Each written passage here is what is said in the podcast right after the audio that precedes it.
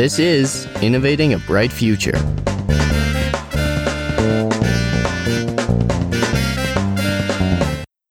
Welcome to the show. I'm your host, Avery Kreibold, with Innovating a Bright Future, where I walk you through the innovative and revolutionary technology driving climate action and laying the foundation for a sustainable future. Today, we're going back to a topic from episode 4 utility scale renewable energy. I'm talking to Ignacio Fernandez about implementing technology like solar, wind, hydropower, and hydrogen across the globe. Through development and project management positions, Ignacio has helped to integrate hundreds of megawatts of renewable energy, and I say that because I literally could not keep track of it. Considering his success in the industries of clean tech and renewable energy, I think you'll probably find some of his opinions surprising. I did. Please enjoy.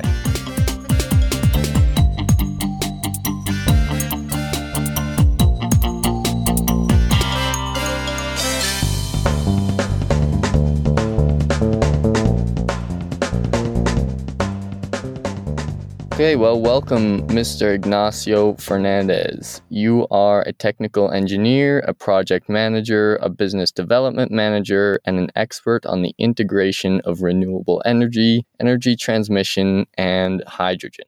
You've worked on projects across three separate continents, and you've developed hundreds of megawatts of renewable energy and transmission infrastructure. And you've contracted and overseen hundreds of megawatts more. I think it's a very nice definition. All right, well, let's go straight into it then. Why do you think we need to be moving towards more renewable energy generation like solar and wind that you've mostly worked on? And do you think that any other technologies like hydropower or nuclear, tidal energy, or geothermal energy, do you think any of those other technologies are going to come into play as big as wind and solar will? The society and especially young people are very agree with that kind of movement. Okay, so wind energy is one type of technology that we can convert into energy. So it's a natural resource. We should apply, we should uh, develop, and we should convert into energy. But it doesn't mean that uh, you are not able to still working with nuclear power, for example into the grid because everybody knows that today solar PV or wind or even offshore wind, okay, are not able to work 24 by 7. The bigger consumers of energy, the industry, the mining, no, will need uh, energy supply during 24 by 7. About hydro, I think that the most opposite of the hydro is about environmental. That's my personal opinion because in the past it were small hydropower stations, but today you can find really high hydropower stations with a very huge concrete place put in the middle into river. It's a easy thing to get back your investment, but uh, I think that the society didn't think that is the best.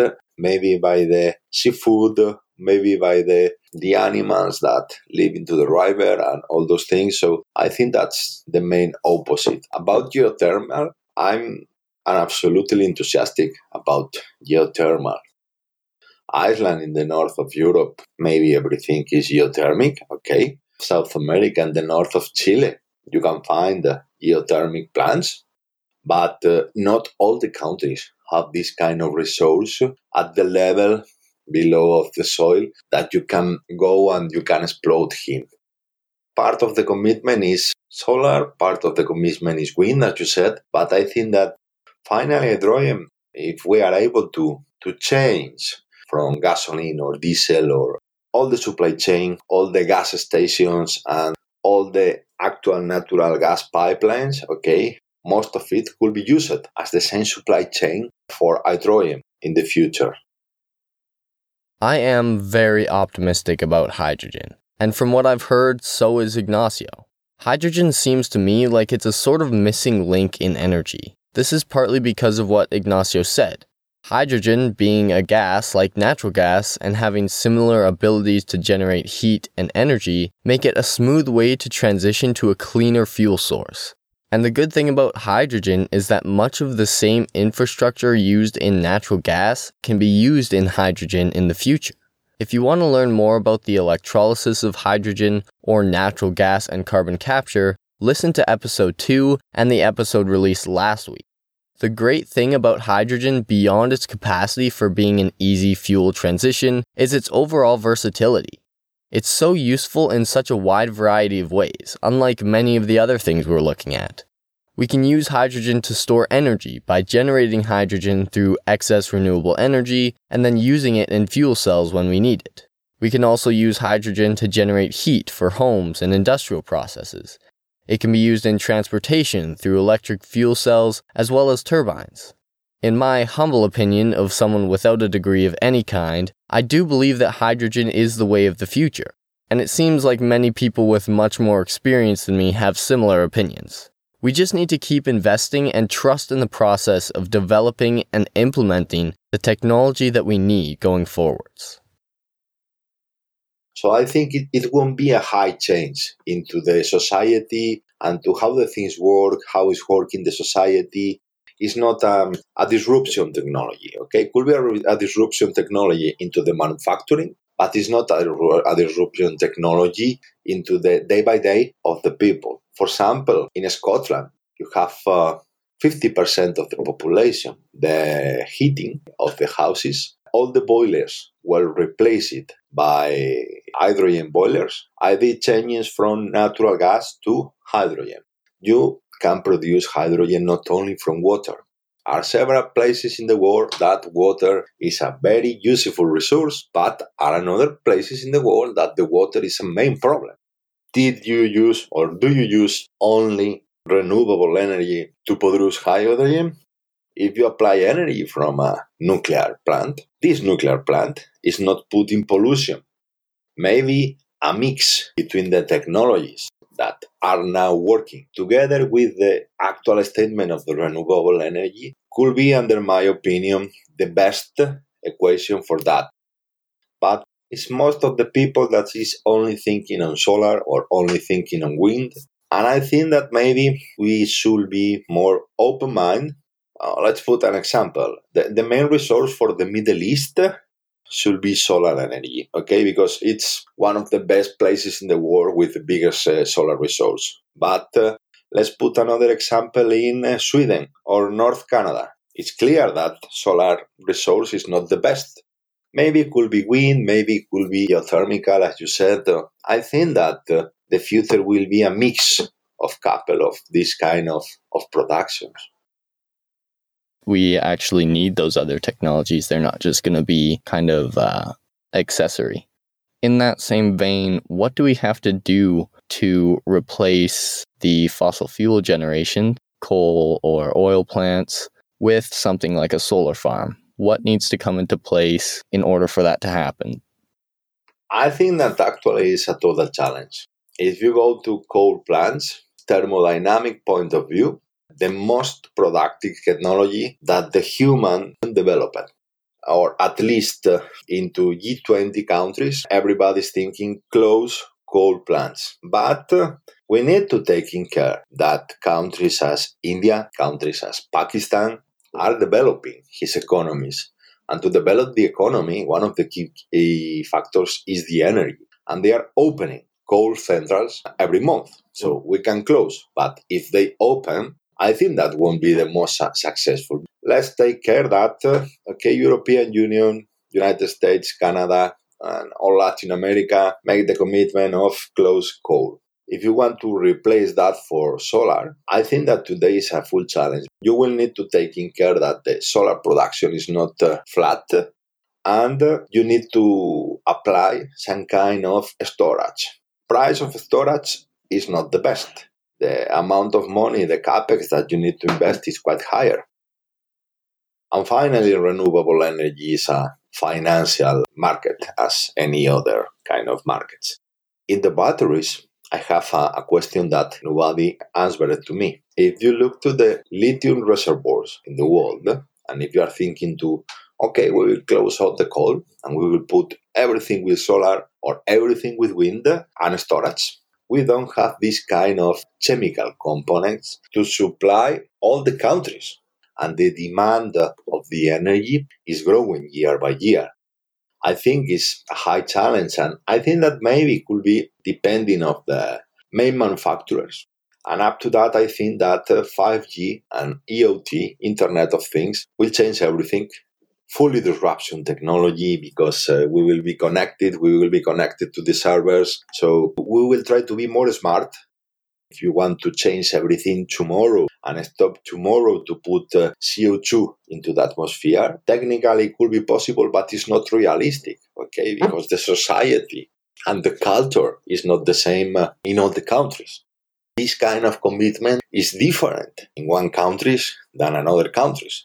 This is a huge discussion. If you put uh, six persons into the same table, maybe you can find uh, at least uh, 18 opinions.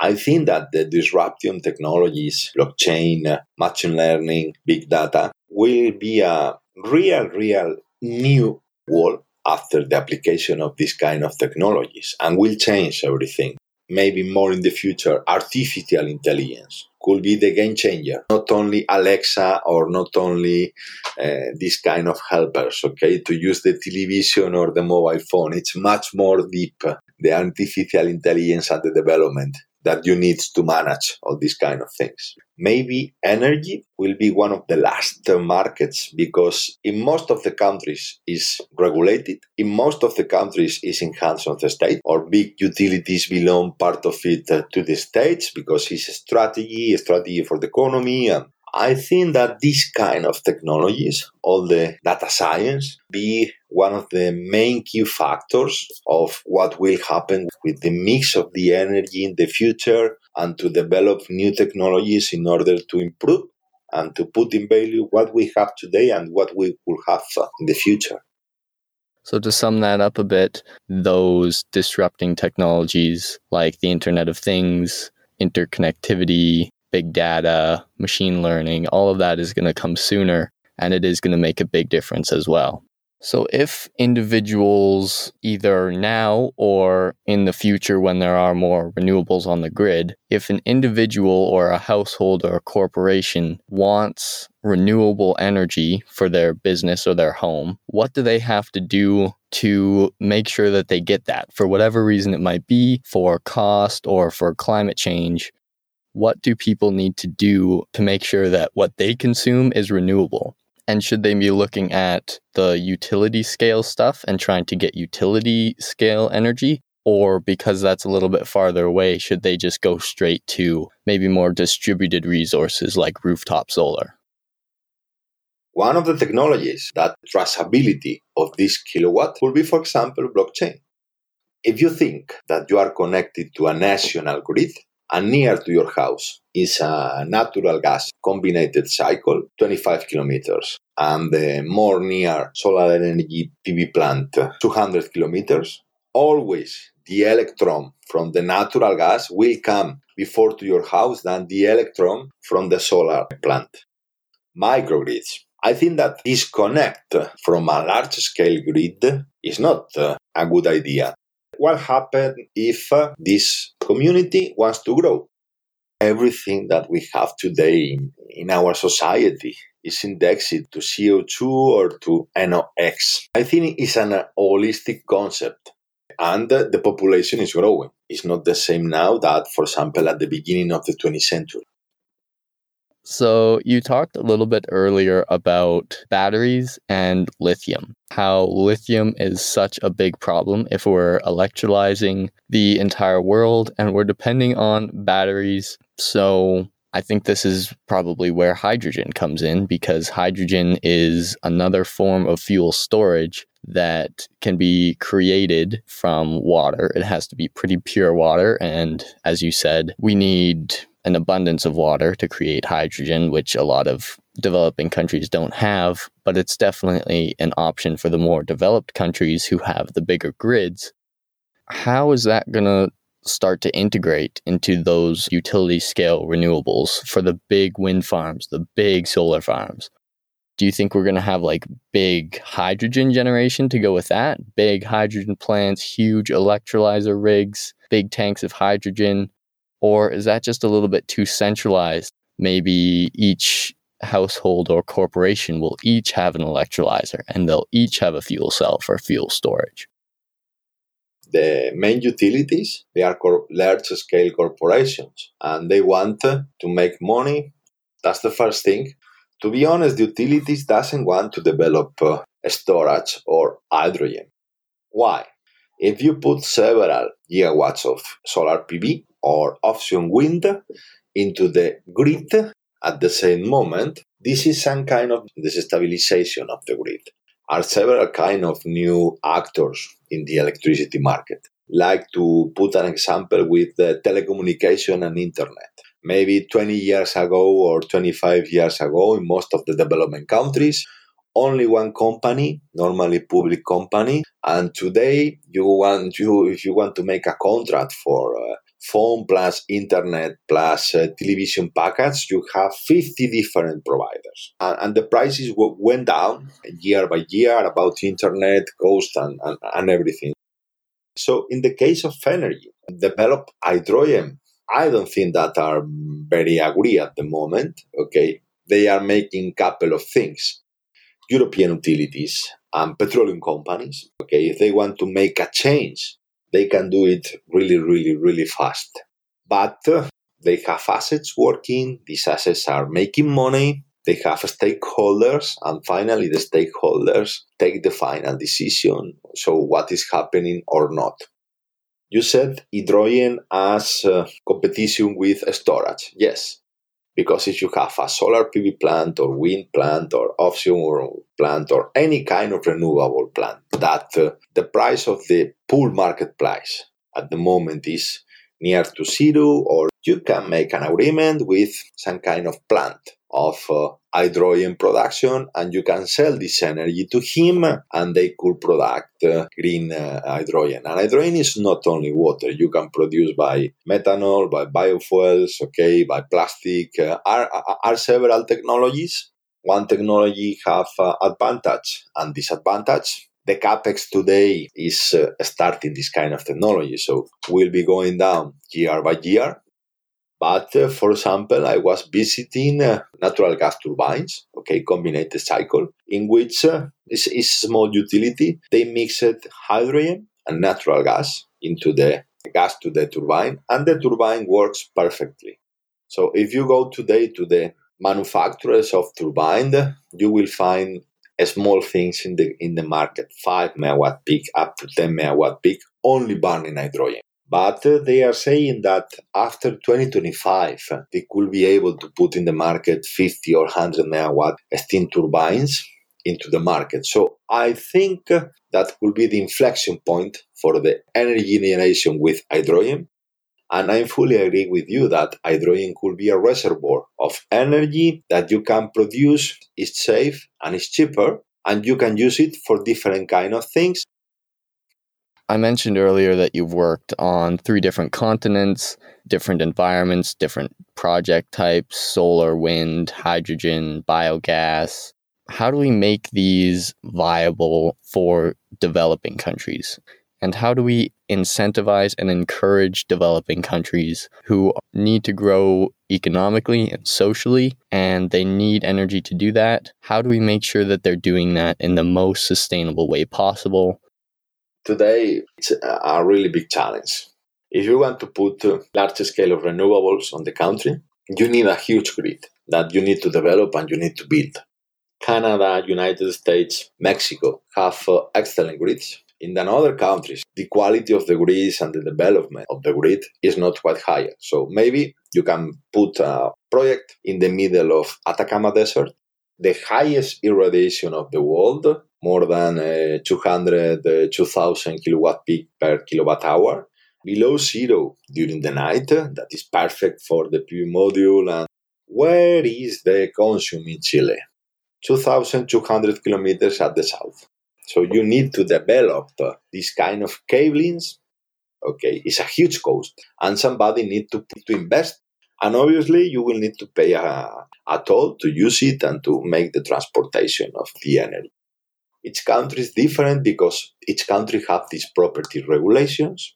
Under my experience, normally the environmental impact assessment it's uh, quite similar into the same countries and you can extrapolate it from one country to another if you are able to maximize the interconnections on electricity between the countries, countries that one is near to the other, maybe one country could have the excellence opportunity for sun, in the case of Chile, but Argentina have uh, excellent opportunities for wind. Excellent network is now real network uh, communications between the countries for the energy. But if they maximize this kind of trading and this kind of energy and this kind of interconnections, okay, both grids will be higher, both grids will be more secured, and you can put more and more and more and more gigawatts of uh, renewable assets into the grid.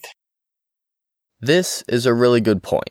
And as I've discussed in the past, transmission is incredibly expensive. But if we can develop energy trading between entire countries as well as areas within a country, it would make the variability of renewable resources less impactful for consumers.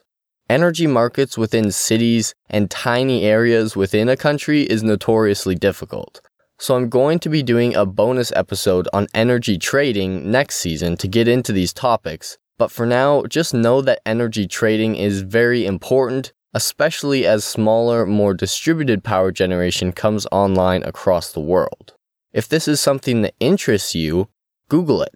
I'll put some resources in the show notes to give you a better idea of what it's about, and it's a very rapidly growing field with the potential to build a very solid career on. Just saying.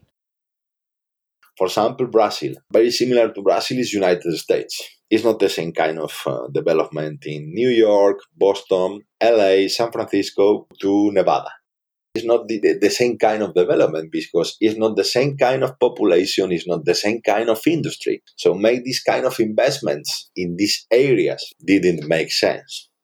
Always Portugal said uh, 100% of the energy is generated by wind. Yes, it's right. But all the combined cycles of Spain are giving back up to Portugal. I think that this kind of exchange, international exchange, submarine cablings, and all those things could be one of the vehicles in order to develop more and more um, renewable energy assets because not all the countries and not all the places have the same uh, technical, climate, uh, economical and regulation conditions to develop the same kind of technologies. It's going to be one of those things that takes place differently wherever you look, I guess. Yeah, and we just need to work to make sure everyone's involved. Well, I think that's all of the kind of longer questions that I had for you. I have a couple of shorter ones that I want you to answer just kind of as fast as you can. Your first question is What's your favorite place that you've worked in? My favorite place is a huge answer, but I think that it, it was London. That's an interesting answer. Okay, second question emission reduction through alternative fuels, alternative energy generation, and improved efficiency, that interconnectivity that we talked about, or carbon capture? Carbon capture carbon capture technologies working here in Spain and in other countries of Europe. And uh, I think that carbon capture could probably help us to reduce the CO2 emissions. The number of employees and the impact of the economy that generate a coal plant it's much more higher than a solar plant.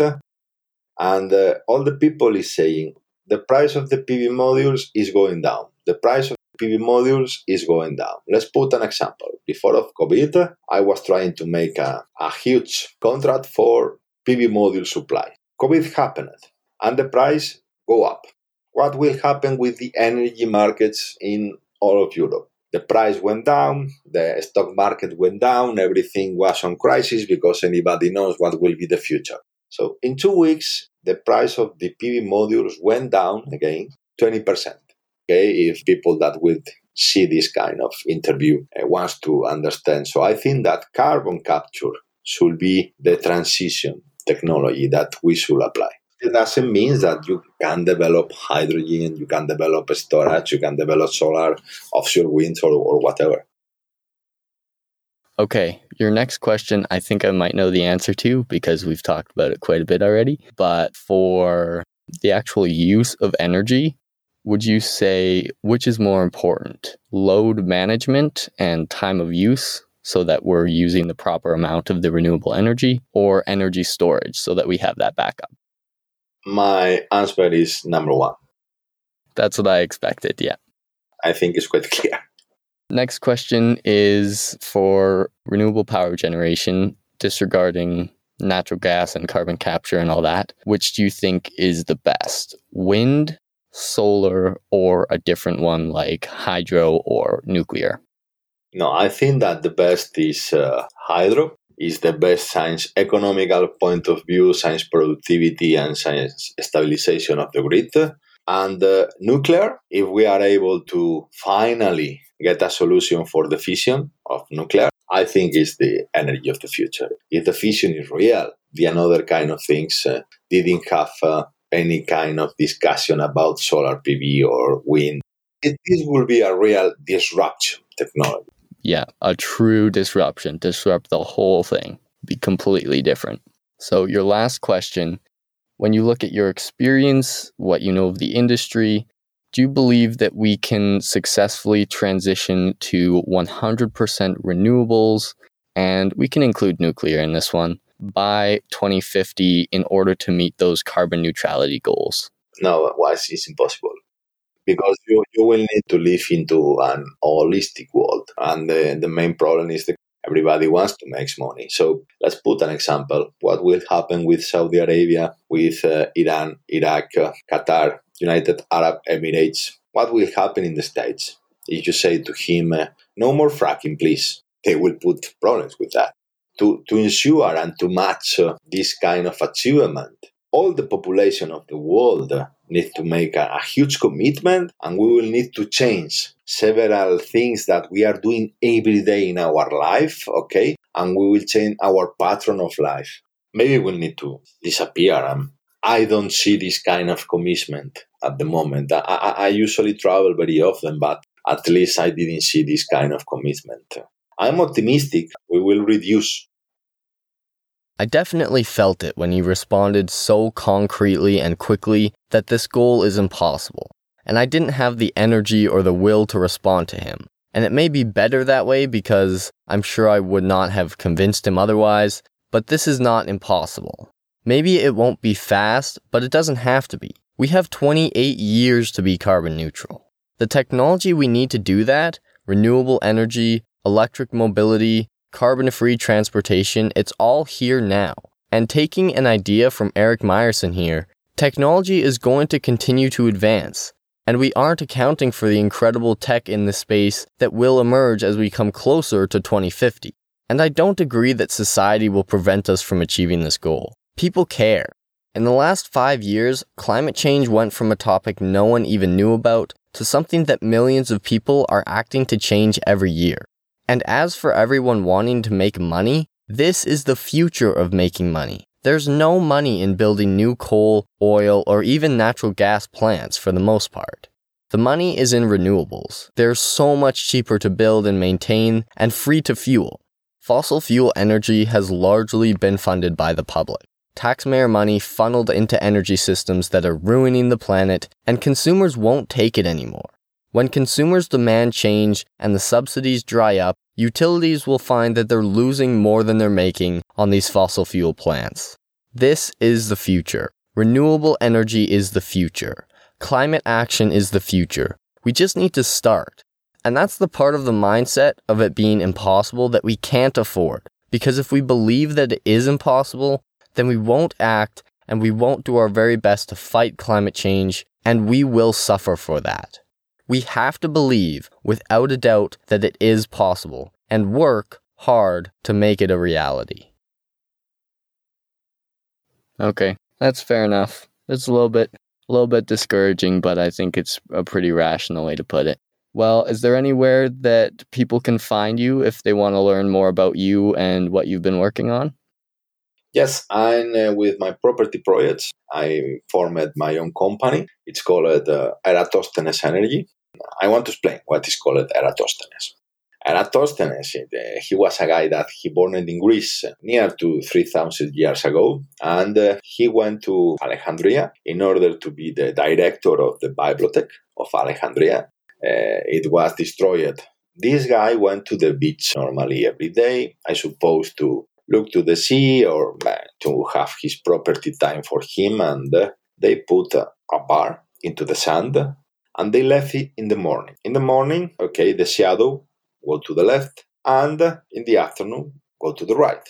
So this guy make a resonation in that uh, if the shadow is changing from the morning to the afternoon, the only possibility is that the Earth is moving around the, uh, around the sun. They make a theory, they calculate the perimeter of the Earth with only a mistake of 40 kilometers. So I think that this, this is real value it will be for a, a Nobel Award in that time. So I, I related Eratosthenes with solar, okay, because he started his kind of thinking looking to solar, okay. So the company is uh, Eratosthenes Energy, and we are trying to mix uh, renewable energy and data science. We are developing projects in Spain, in Portugal, and in Bulgaria at the moment. We started uh, in the middle of the pandemic, and our idea is try to mix uh, renewable energy projects, renewable energy assets, and try to put data science with big data, with machine learning, with all these kind of developments into the assets management of the renewable energy. That's my occupation at the moment, and I suppose that everyone could find me on LinkedIn. You know that I'm an open guy. I'll let them know that that's where they can find you. Well, thanks so much for coming on. It was great talking to you about all this uh, integration topics and everything that you've shed some light on for me. It's been really it's been really informative this conversation. So, thanks for coming on. No, thanks to you for your time. My pleasure, sir. Okay? You're welcome.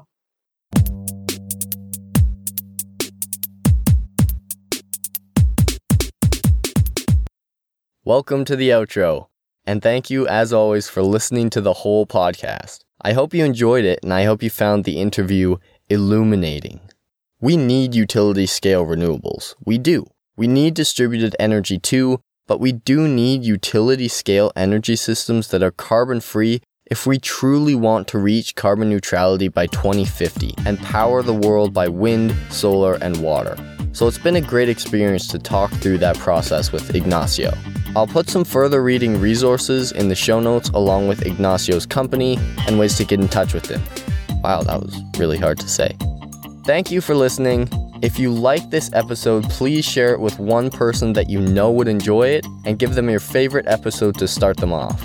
Follow the show's social media and also subscribe to our weekly email newsletter to stay up to date. All links are in the show notes. Thanks again, stay innovative, and I'll see you next week for the final episode of this season.